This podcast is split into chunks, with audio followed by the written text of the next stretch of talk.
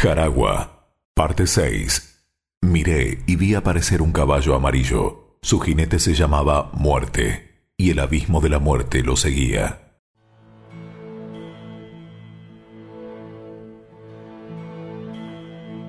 Anacaona, acompañada de su hija, Mota, se acercó al gobernador solicitándole el inicio del juego que también ella estaba deseosa de contemplar. Por fin, cuando el sol empezaba a inundar la zona donde estaban jugando, el gobernador dio la orden de comenzar los juegos de cañas. Los jinetes con sus caballos salieron a la arena, armados con sus escudos, pero no con sus cañas como era costumbre. Esta vez los jinetes portaban lanzas de verdad. Nicolás de Obando sonrió a Anacaona. Iba vestido de terciopelo negro de la cabeza a los pies, lo que le hacía sudar copiosamente, y sobre su pecho colgaba una gran cruz de oro. Sin dejar de sonreír ni de mirar a la reina, el gobernador de la Española posó su mano sobre su cruz de Caravaca era la señal que esperaban sus hombres para desatar el infierno sobre la tierra de Jaragua.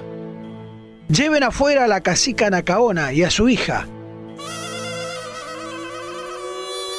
De inmediato los soldados rodearon el gran caney, introduciendo en él por la fuerza, a punta de espada, con inusitada rapidez, los fueron atando con fuerza a los postes de madera de palma que sostenían la techumbre de la choza.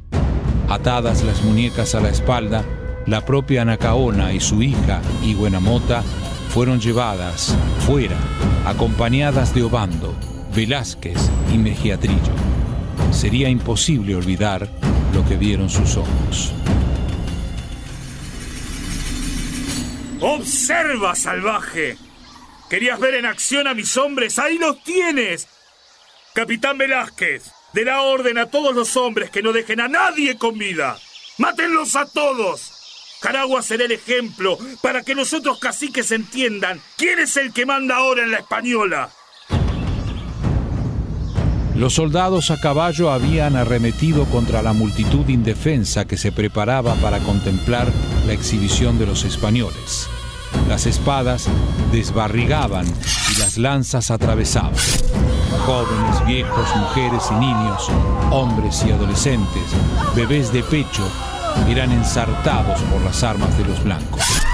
Los caballos los perseguían entre las chozas, dándoles caza. Anacaona chillaba histérica, presa del horror.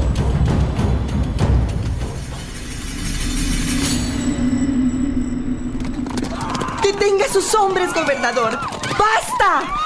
No mate a mi gente, por favor, deténgase. Si usted quiere matarme, hágalo ahora, pero no asesine a mi pueblo. Deténgase, se lo suplico.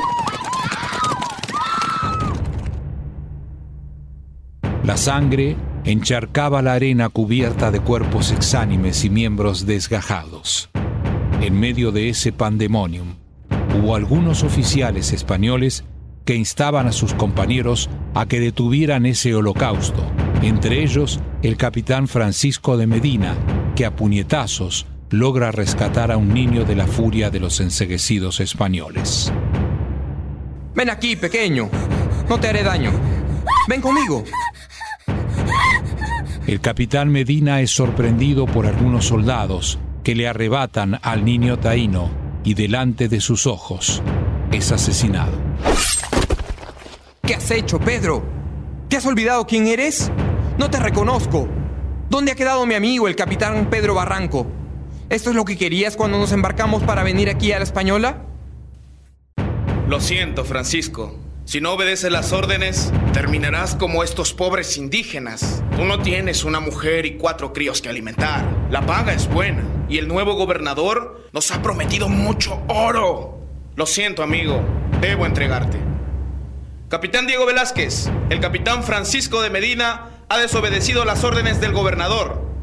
¿Qué le pasa, capitán? ¿Siente pena por estos salvajes? ¡Rápido! Átenlo en el poste y denle 50 azotes. Y luego sujétenlo con estacas en el piso y que se pudra al sol.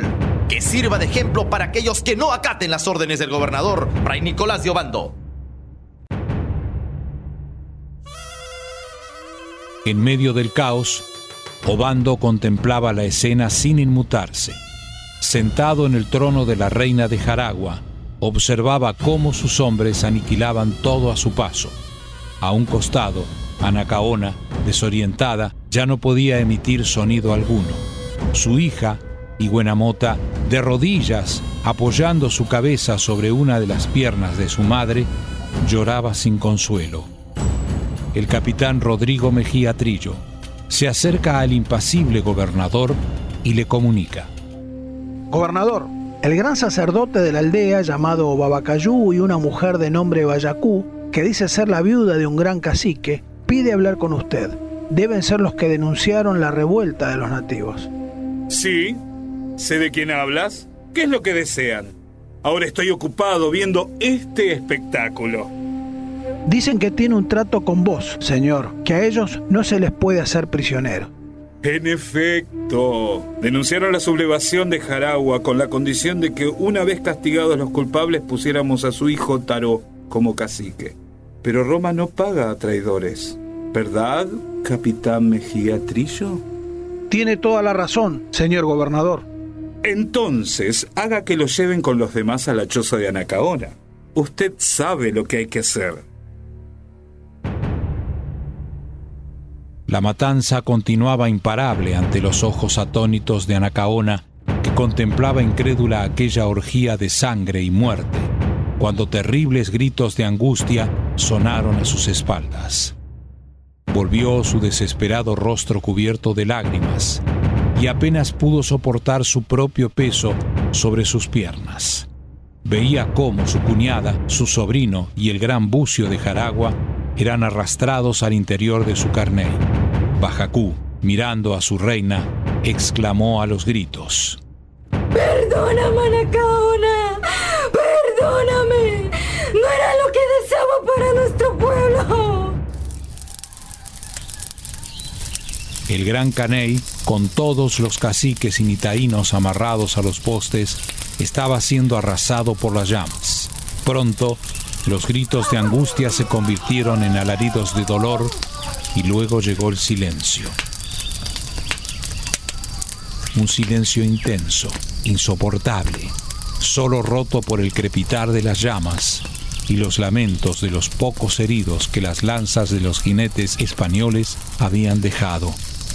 Un olor a sangre, a carne quemada, a muerte, inundaba el poblado de Jaragua.